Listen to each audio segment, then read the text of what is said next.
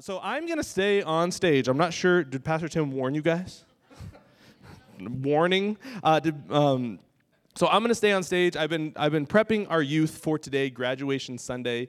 I get to share the Word of God with you guys, and I am so excited. Now, our young people in the outlet have been asking, like, so does that mean we don't have the outlet? And I am always excited when they ask that to tell them in response, actually, we're having the outlet.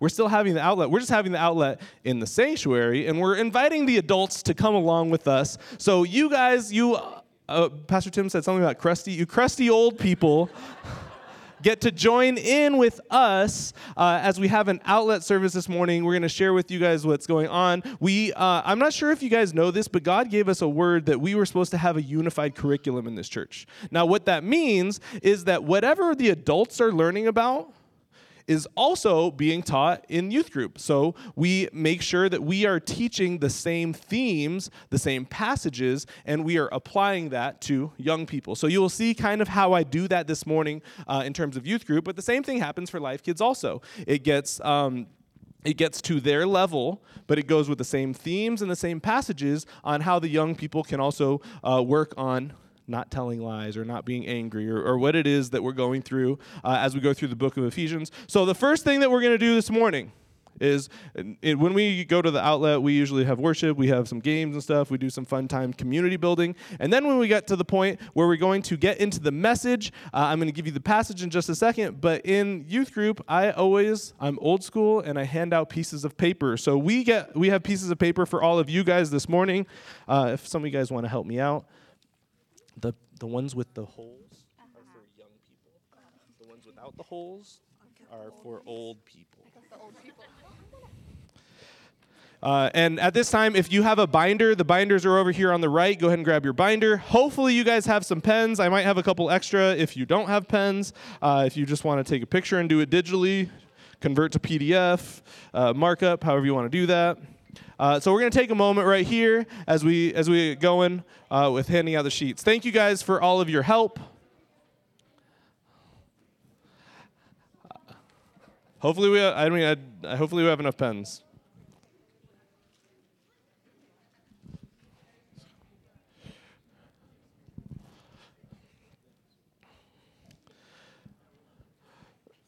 So like I mentioned, you will get a paper. It's coming around to you right now. Like I mentioned, in the outlet, we make no reservations about playing games and doing things that are fun, as well as getting deep into God's Word, because I think that for a youth group, for a youth ministry, it is just as important to know that you have friends that are going through the same things as you, to have a community of people you can rely on, to have people that you can have fun with, to have people that you know are kind of going through the same types of things as you in school. So we have no reservation about doing things that would build community.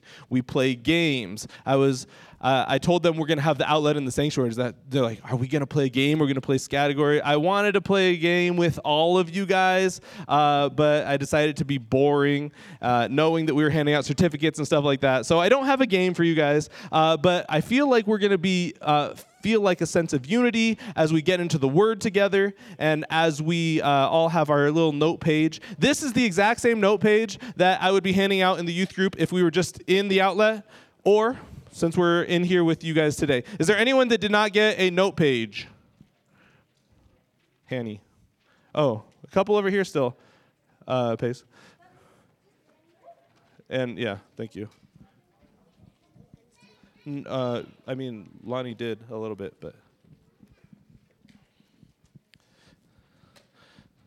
So if you can already tell, youth ministry might not be as polished as adult ministry. Actually, I'm not in here that much, so I don't know how polished it is in here after we leave.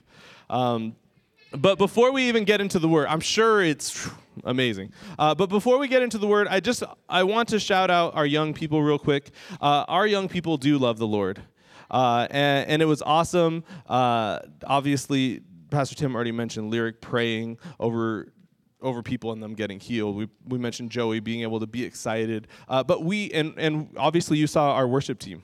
Our worship team this morning had three young ladies that were amazing. We had Asher playing keys. We had Elijah, who is an outlet leader and learned to play guitar while he was in the outlet. And then the rest of us old people. But we were not. And I'm going to say we a lot when I talk about the youth group because they're going to keep me young, okay? We were not trying to show you guys something that we do. We just flat out were leading you guys in worship. They didn't want you look at them for them to get praise. They didn't want you to look at them to see how good they could sing. We didn't want to show you guys what the outlet does. We just wanted to lead and join you guys in worship. So hopefully you guys were able to join in with us for worship this morning. And the same thing, like we want to give them honor and give them credit because they're doing a great job and it's amazing to watch them do what they do. But when we come up here and we get moments and we're afforded some moments to be on stage and to lead our church, we don't do those things just to show you guys who we are or what we do. We do these things to actually lead out in the church. So our church believes in a multi-generational ministry, that you're not too young to serve God. You're not too old to serve God. If there is breath in your lungs, you can serve God. So, yeah, give it up one more time for the worship team.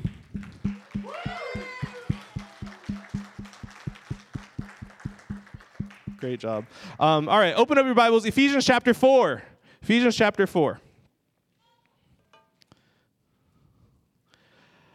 I'm really excited because you are going to get to see, like I said, not only what God is saying through Scripture and get a message about what is happening in the book of Ephesians, but hopefully you're going to get to see how Scripture can come alive in your life and how we can translate it to a younger generation, especially something like today, and you'll see what I'm talking about. But in general, when we've been talking about Ephesians, I've been liking to read through to where we are to kind of give us a little bit of a reminder of where we've been through the book of Ephesians. So I'm going to go through that, and then I'm going to need some volunteers in just a second.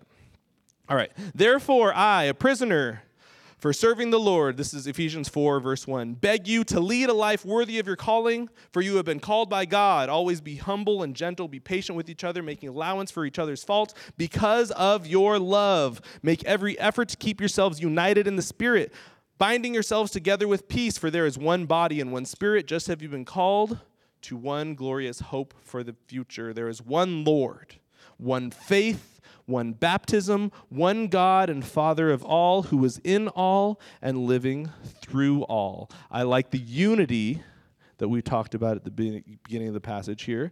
The unity that is not only within our church, between the older and the younger, but also the unity within the church, between churches. God is the God of all. However, he has given each one of us a special gift through the generosity of Christ. That is why the Scriptures say, when he ascended to the heights, he led a crowd of captives and gave gifts to his people. Notice that it says he ascended. This clearly means that Christ also descended to our lowly world, and the same one who descended is the one who ascended higher than all the heavens, so that he might fill the entire universe with himself. Now, these are the gifts Christ gave to the church: the apostles, the prophets, the evangelists, the pastors, and the teachers. Their responsibility is to equip God's people to do his work and build up the church, the body of Christ. I'm going to pause right there. When I taught this to the young people, I think that there was kind of a sentiment and a thought that some of these roles were only after you became an adult, or maybe only after you went to Bible college, or maybe only after you have accomplished something as an older person, or had faith in Jesus for so much amount of time. But I was able to teach it in a way that they were able to understand and relate to a lot of these gifts and see how in their lives and in their classrooms, if they're one that is always going to be understanding, even if you're in math class, if you're understanding, but then you are the one to go around and help the person next to you, maybe you have that gifting of teaching where someone might not understand something and you do and you want to teach it. Now, obviously, biblically, we want to be teachers of the word, but I think the gifts that God has given us are inside of us and come out in other areas of our lives. So trying to teach them, if you feel that way or feel like you've acted that way, that is a gifting that you need to nurture. Sorry, I could say a lot, but I'm going to keep going quickly to get to today's passage. This will continue until we all come to such unity in our faith and knowledge of God's Son that we will be mature in the Lord, measuring up to full and complete standards of Christ. Then we will no longer be immature like children. We won't be tossed and blown about by every wind of new teaching. We will not be influenced when people try to trick us with lies so clever they sound like truth. Instead, we will speak truth in love, growing in every way more and more like Christ, who is the head of his body, the church. He makes the whole body fit together perfectly, as each part does its own special work. It helps the other parts grow so that the whole body is healthy and growing and full of love. I love that passage, and when I teach it to young people, some young people, and I'm an older person, so some old people also, sometimes don't feel comfortable in their own skin, don't feel comfortable who they are or their place. But the encouragement there is that God has given us each unique giftings. And we're all different, and that is beautiful, and that is awesome, as we are all serving God together in different ways. And I like to teach this to the young people in this way, how the church has many parts and we all serve a role to make one body. And obviously you can think of the physical body, and you can think of how a body has two arms and two legs. And someone says, oh, I might not want to be a toe because toes are kind of gross. The kids these days don't want their dogs out in the open. You'll wear sandals nowadays, and like something that used to be normal. You could just wear sandals. I was going to Catalina recently, and I had my sandals on, and the kids are like, "Oh, Mr. Saltzman, why you got your dogs out?" I'm like, "I'm just wearing sandals. We're going to an island. I thought that was cool." But the young people are all of a sudden like, I don't want to be a foot because feet are stinky. And then another person says, oh, well, if I don't want to be a foot, maybe I want to be a hand so I could be helpful to do things. But when you look at the body, can you imagine what a body would look like if it didn't have two hands, if it had 3 or 4 hands? Now, that might be helpful, but it wouldn't work how it was intended to work. We all have a special place in the body. So embrace the giftings that God has given you. Not even to where we are yet. We're in verse 17. With the Lord's authority, I say this, live no longer as the Gentiles do, for they are hopelessly confused. Their minds are full of darkness. They wander far from life. God gives because they have closed their minds. They have hardened their hearts against him. They have no sense of shame. They live for lustful pleasure and eagerly practice every kind of impurity. But that isn't what you learned about Christ. Since you have heard about Jesus and have learned the truth that comes from him, throw off your old sinful nature, your former way of life, which is corrupted by lust and deception. Instead, let the Spirit renew your thoughts and attitudes. Put on your new nature, created to be like God, truly righteous and holy. Stop telling lies. Let our neighbors tell the truth. Let us tell our neighbors the truth. I'm like, that doesn't sound right. For we are all part of the same body. That was a fun one in youth group. Stop telling lies. 26. This was last week. And don't sin by letting anger control you. Don't let the sun go down while you're still angry, for anger gives a foothold to the devil. I'm pausing right there because we're going to get to the next passage in just a second. And this has been fun going through these specific teachings that can be very practical, but are also spiritual. As we practice spiritual disciplines, we draw closer to God. As we read the word, we draw closer to God. As we apply it to our lives, we draw closer to God. Pastor Tim mentioned the spiritual discipline of celebration, of honoring someone who has accomplished something. In youth group, we talk about spiritual disciplines of being quiet. And it's actually wild because sometimes you think that a middle school and high school group can't be quiet. But on Wednesday nights, I'll get to a point and I'll quiet everyone down. I say, let's focus on God. There's times when we go through and we teach how prayer is a spiritual discipline, worship is a spiritual discipline, Sabbath and rest is a spiritual discipline. When we practice these things, we get closer to God. And as we have been learning and going through Ephesians chapter 4, it has been so practical to find ways where we can draw closer to God. Some of these things are very super practical. And as we get to today's passage, I have 3 points that I'm going to give you guys that are going to be very practical, but also very deep. So, our passage today, Ephesians chapter 4, verse 28. Do I have someone in here that would like to read it for us? They knew it was coming. All right, I think I saw Ginny's hand first. I'm going to come to you. Sorry. You're good with the microphone?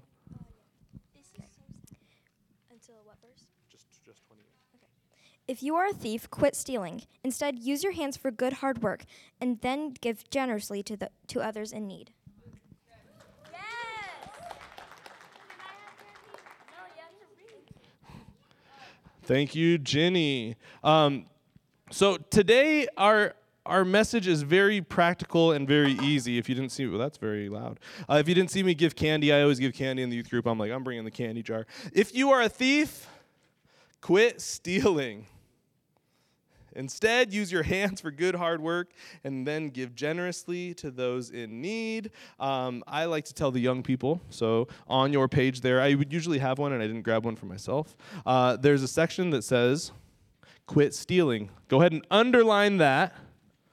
Underline, quit stealing. Underline, quit stealing. Point number 1 today. I feel like quit stealing gives a connotation that you have been stealing, so I don't want to assume that you guys have been stealing. So point number 1 today is just going to say, don't steal. Very practical, very easy. Don't steal.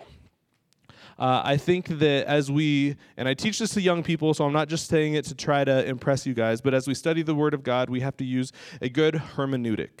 Hermeneutics are the way that we interpret Scripture.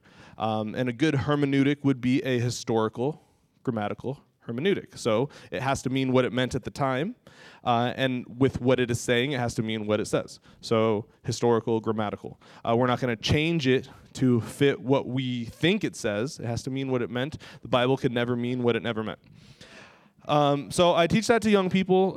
And as we read this, it says don't steal. So very practically, says don't steal. But I'm going to talk about a couple ways that I feel like we could be stealing in our lives that I think God wants to help us with. Very practically, hopefully you're not showing up to Walmart and trying to go through the self-checkout and getting a couple extra things in there. Hopefully you're not going for the 5-finger discount. Hopefully you're not at home taking something that is not yours. I don't want to call you guys out for like maybe going in your sibling's closet. I guess that's not really stealing because I'm sure you're going to give it back. But stealing is what it means. Stealing. But when we think about Scripture, when Scripture talks about what matters most, what matters most is not money, right? What matters most in Scripture, it talks about, is our relationship with God. It talks about our righteousness and how close we are with Him. And like I said, I'm not going to make this mean something that it doesn't mean. But I think there are other areas in our lives that we have been guilty of stealing from other people. And I'm talking about people's joy. I'm talking about their well-standing in their relationship with God. I'm talking about their salvation and how they're living. Because that is the most important thing. That's more important than gold or silver, right? Scripture says that. More important than pearls, more important than anything else is our relationship with God, is how we are with Him. And when we talk about right here, when it says don't steal, well, I think about something that should be valuable. Right? And to me, the most valuable thing is my relationship with God. And when I have a relationship with God, I should have the fruit of the Spirit, so I should have joy. And for some reason, even within the Christian world, even within churches, even at a Christian school, even in our families, for some reason, we get caught up, and this kind of goes back to last week a little bit, we get caught up for some reason saying the mean and nasty thing that is going to tear someone down rather than building someone up. And I think it is so important when we talk about stealing, when we talk about taking something that is not ours, when we talk about taking something from someone that is of value, I think every situation in your life can be like a transaction. And you have the opportunity to either build someone up with encouraging positive words, or you have the opportunity to tear someone down with your negative words by being mean, by being nasty, by being judgmental. I work at a middle school during the week also. So I see it all the time. And someone feels like they did something mean, so they're going to say something mean. And then like this circle where, oh, you did something, so I'm going to say something mean about you. And why does your hair look like that? Why you parted in the middle now? That's kind of silly. Or why are you wearing those shoes? I'm actually saying things that my middle schoolers say to me all the time. Why you part your hair in the middle? Why your shoes look like that? And they might just be saying things because they say a lot of things. But towards each other, they can start actually getting deeper, and it starts to weigh on you, and they can start actually tearing people down. When I talk about, when Scripture talks about don't steal, I think it's important that we be people that are going to think of the transactions of our lives being righteous. So yes, when you go to the store, don't steal the things. Make sure you pay for the things that you're getting. When you're at work, don't steal their time by sitting around doing nothing. We're going to talk about that a little bit in the next point. But when you're having the interactions on a daily basis in your lives, so this is what I think might pertain to a lot of young people that don't have jobs and don't have their own money a lot yet. When you think about the situations in your lives and the interactions that you have with other people, think of them like a transaction. I read a book many, many years ago. It was called How Full Is Your Bucket?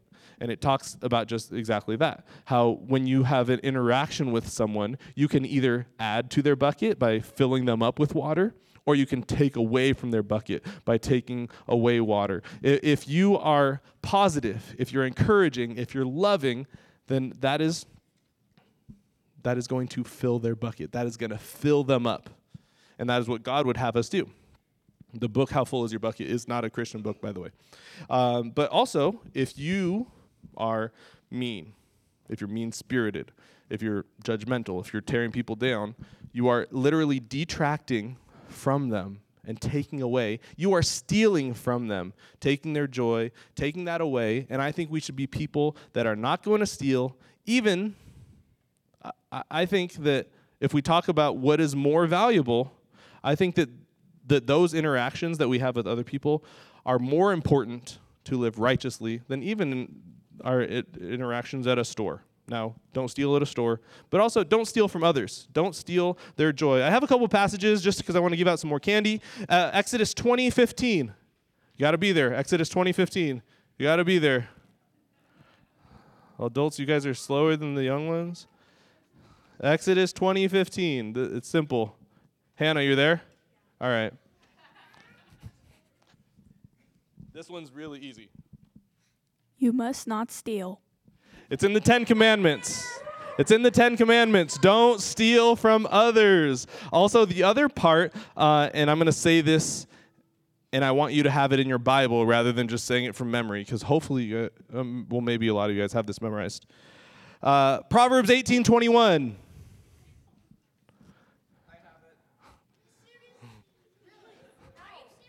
have it. Oh, I brought the wrong thing. I brought my phone. The tongue can bring death or life. Those who love to talk will reap the consequences. Death and life are in the power of the tongue. Those who love it will eat its fruit. That is a passage that I think a lot of us know here at the church. It has to do with when we speak, we have the opportunity to speak life. or to speak death. And not only will we have that interaction with other people where we're speaking life or speaking death, we're either building them up or tearing them down, but also it says those who love it will eat of its fruit. If you are one who is positive, then you are going to be an atmosphere of positivity, and you will have that atmosphere around you. But if you are one who is negative, who is destructive, who is hurtful, then don't be surprised when you find yourself in an atmosphere of negativity, of hurt, and destruction. If you find yourself in that place already and you want to get yourself out, then speak life. Declare God's goodness over your situation. Not trying to be fake or false about what you're going through, but even in a tough situation, even if you feel like you're in a place of negativity and despair, you can still say, even in this moment, God, you are good. You're the same yesterday, today, and forever. And I know that you have promised to never leave me or forsake me. I know that you have said that you are going to be with me forever. And God, I stand on those promises, and I put my faith and my hope in you, even in these dark times.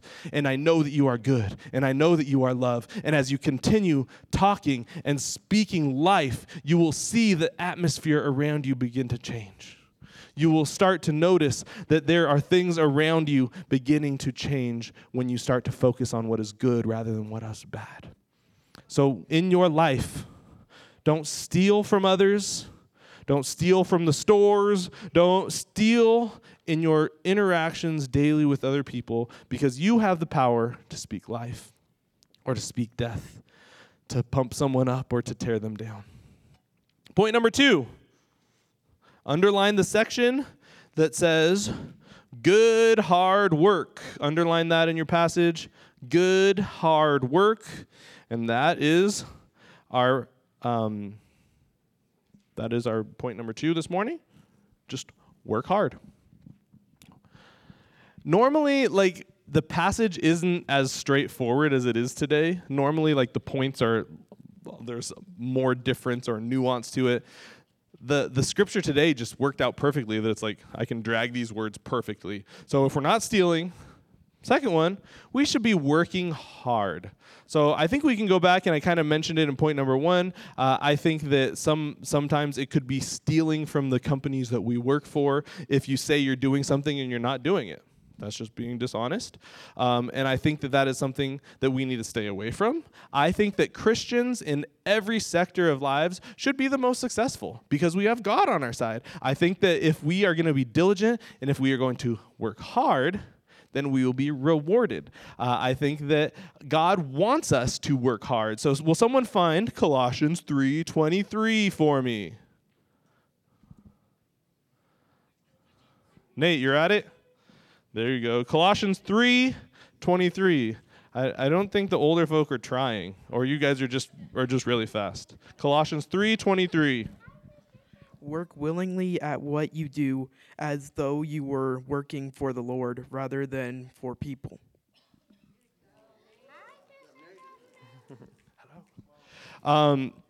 So it said work diligently.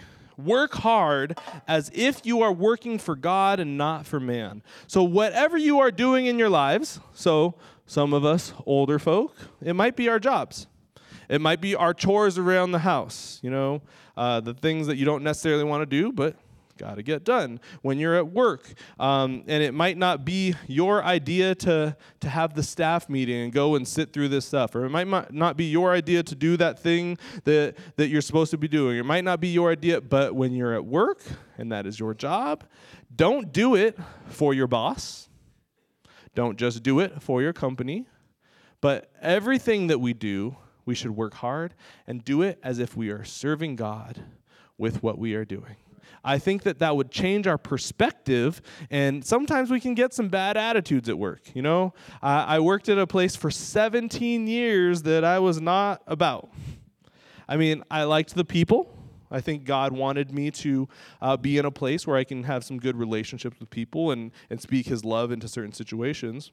But I really didn't care about making double doubles or making french fries or doing all of those things. It was not a passion of mine. I have a funny story about Jasmine's dad. He asked me one time, so Brunel asked me one time, he was my store manager for many years. We were working at Sand Canyon In-N-Out. He asked me, what are you passionate about? Literally, out at work, at In-N-Out. And I kind of thought about it, and I'm like,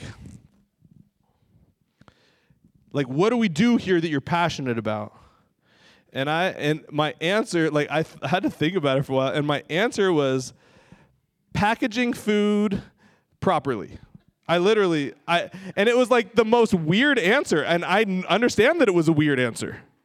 And I don't know why it came out that way. And he's like, you mean like putting the things in the bag properly? And I'm like, I guess making sure people get the right food that they're supposed to get so they get what they ordered. I honestly don't know why I said it that way. But then he's like reeling back, like we're having a meeting, a manager's meeting about how we're working. And then I said, honestly, Brunel, I don't care about the stuff that we do, but I do care about our associates. And he said, well, that's what you're passionate about. So, and I said, I guess you're right. So I'm like, I thought you meant something like about the food or how we serve things and stuff like that. And then we were able to talk further about how I cared about the people we work with. I cared about the management team, and I wanted us to feel like a family who was accomplishing a goal. And then I talked about how the associates, I wanted them to feel like they were fulfilled in their job and were able to get the training they wanted and different things like that. But in the moment, like when he asked me, like, what do you, like, it, honestly, like I wasn't, that's why I said a weird answer. I wasn't passionate about In-N-Out Burger for the burgers, but I was able to find something in my job that I was able to help others still, even though I didn't care about flipping burgers. I didn't care about getting the best profit and labor lines. I didn't care about making sure we had the perfect stocking and inventory all the time, but I wanted to make sure that the people around me were loved, the people around me were able to accomplish the goals that they had, and you know, sometimes it In-N-Out got busy. Sometimes it didn't always look like that. Sometimes it was a lot of, yeah, you go here and you go here and you do this and you go peel potatoes and stuff. Like sometimes it was like that. But when it came down to it and we were having meetings and being able to talk, like I wasn't passionate about those things, but I was passionate about people. And I think that there's something that you can relate to in your job, even if it's not flipping the burger, building the house, in your classroom, in your office, whatever it is you do. I think that there's something that you can be passionate about, and that's what God has doing in your heart and how you relate to the people around you. For young people, you might not want to take an algebra test. You might not want to take your biology test. You may not want to stay up reading a book, listening to a book for AR goal. You may not want to do some of those things that are put in front of you, but as you are growing up, your main responsibility in terms of societally is to go to school. So if that is what God has for you right now, you should go to school and do the best that you can. You should put in your hard work as if you are pleasing your teachers? No, not your teachers. Your classmates? No. As if you're working for God, right? As if you're working for Jesus. So you need to work hard at what it is before you. Don't just like, I'm not going to do that. You should work hard at what is before you as if you're working for the Lord. I think that is important to honor God, to draw close to him, to work hard at what is set before you. Point number 3 this morning.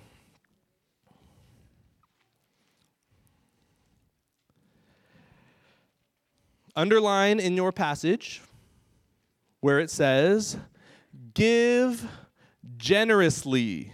And then point number 3, I just wrote it like this, generosity wins. Well, what do I mean by generosity wins? Generosity is so important.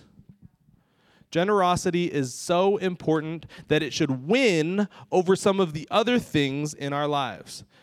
Now, I've said this before to young people. I think I've actually said it in the sanctuary before. But God wants us to live generously, but he also wants us to be able to support our families. I think that if we were to look at some of the areas of need in our community, we would see poverty. We would see homelessness. We would see people that are hungry. And I think it is important for the church to have an answer to that, but it is not the answer of just one person. It is the answer of people coming together and trying to accomplish a goal. I think that for us individually, this idea of generosity is important, and I think it should win over greed. I think it should win over just trying to hold on to things. I think it should win over a lot of other things, and it's weird because sometimes, and I see this in weird situations, it's like if you say something is free at my middle school. Like it might be like a little sticker, a little styrofoam cross. Sometimes we do some weird things in the quads, and you can get stuff. If you say something's free, for some reason, they just want to grab handfuls and handfuls of it. It's free. I might as well take whatever I can, get my hands on, right? Even though there's absolutely zero need for the extra stickers or the extra styrofoam cross or whatever it is, like we have this idea of wanting to hold on to things because we don't know when the next opportunity is that we'll have something free. Or we don't know when the next opportunity is that I'm going to need this little styrofoam cross. Probably never. But since it's free, I'm going to get my hands on it and I'm going to hold on to it. Well, if we allow generosity to win in our heart, we'll have the idea and the mindset that God is the one who provides for us, that God is our provider, and we don't need to just grasp onto things that are unnecessary. We don't need to grasp onto things and hold on to things, but we need to still work diligently. We need to still not steal, but we need to know that it is not those random situations that we just need to hold on to things if there's no use or no need. Now, in our lives, and this is a tough thing to talk about, especially like when we see a lot of need around us. When you go to Costco, when you're going around town, you see people that are needy, and I think that it's important to have compassion. I think that it's important to let generosity win in your lives, and in those situations, I've said it like this: if God puts it on your heart, then go for it. And I've done that many times. I've given some money, I've given food, I've done things like that to be generous and to help. But there are also plenty of times when I've driven by and I felt compassion, but I didn't feel God necessarily telling me to give. And I am okay with that, knowing that it is in my mind and on my heart to be a generous person. To be someone who does give. Now, our church has many opportunities, even if you don't have any extra resources for yourself personally. Our church has opportunities. You guys know we serve at Grace Resources. Now, sometimes we bring food, but sometimes you can just show up and serve. And that is a way that you can give generously to someone in need. Well, again, I talked about it earlier. A way to give generously, if you think about giving generously, if you just think about money, then we're a little held up, and I don't want to assume anyone's financial status, but for some reason when we think of things that have value, a lot of times we go straight to money.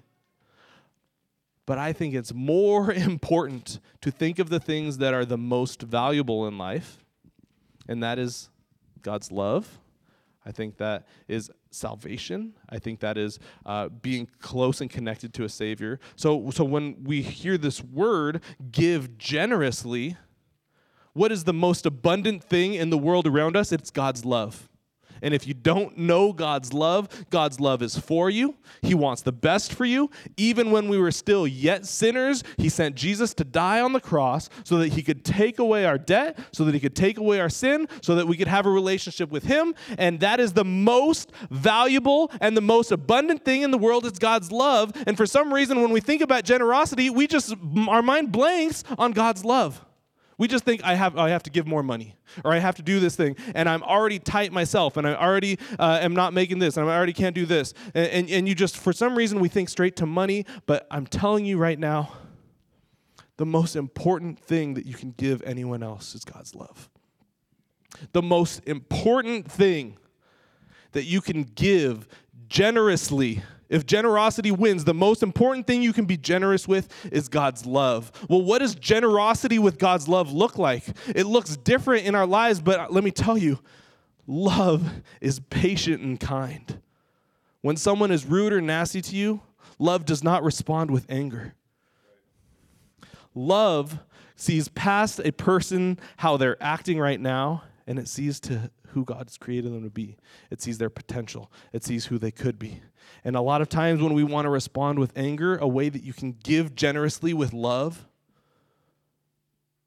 is to not get angry back at them.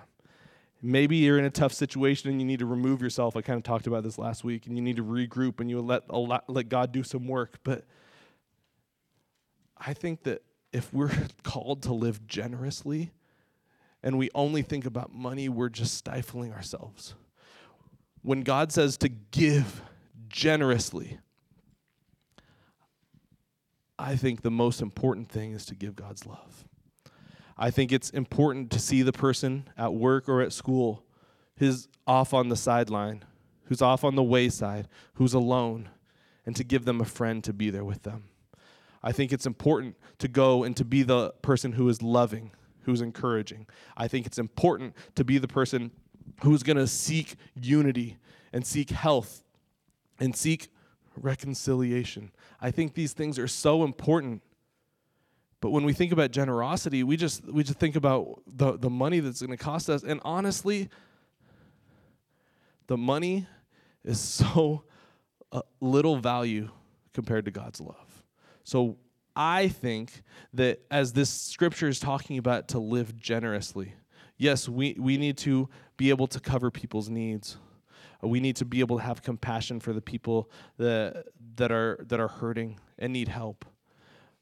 But I think the number one way that we can give generously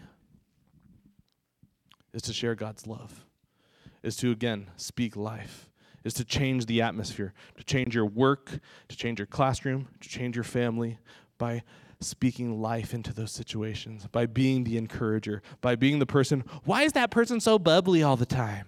I didn't get my coffee yet. Why are you so happy? Because I have the love of Jesus in my heart, because this is the day that the Lord has made, and I will rejoice and be glad in it. I'm not going to let anything tear me down. I'm not going to let this work environment tear me down. I'm not going to let anything else tear me down, because I got the love of God bubbling out of me. And if you notice it, then it's working, right? If you notice it, then it's working. And my challenge to you this morning, when we think of generosity, when we think of letting generosity win in your life, and you know the love of Jesus, if you know the love of Jesus and you are not carrying that love wherever you go, then you are being stingy, you are being greedy, and you are being selfish.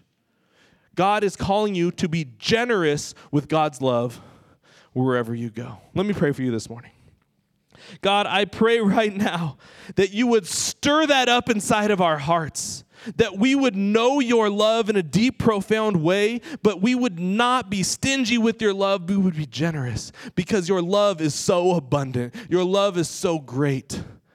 The God who put all the stars in the sky, who knows them by name, knows me specifically. God, we thank you for that love. And I pray that that love would change and define our lives. And God, I pray that as we are learning about generosity this morning, that we would learn to be a person that is not holding our hands tight and closed, but we are holding our hands open. That we're being people that move with compassion, that seek to help needs. But God, I pray that you would give us a deep passion to show your love wherever we go. God, I pray that you would give us a deep passion to show your love wherever we go. That we would be the encourager, that we would be the uplifter, that we would be bubbly, that we would be kind. And God, I pray that you would use us to be an outlet of your love wherever we go, that you would fill us up to overfull, to overfilling, and that we would share that love wherever we go. God, I pray that we would be a generous people. God, I pray that you would work in our lives. God, I thank you again for the young people that are moving on to new chapters of their lives. I thank you for the young people that are coming into the outlet from kids ministry. I thank you and honor you for the ones that are going into high school, a new chapter, and the ones graduating from high school. God, I pray that we can celebrate and honor them. But God, I pray that things like we've learned today would stick with them forever, the rest of their lives. And God, I pray that us old, crusty people would not be left in the dust, but we too would grasp what you have for us. Because learning is not just for young people. God, I pray that we would be people who are constantly seeking what you have for us. And God, today I pray that our hearts would be overwhelmed with the spirit of generosity, that we would give freely of your love.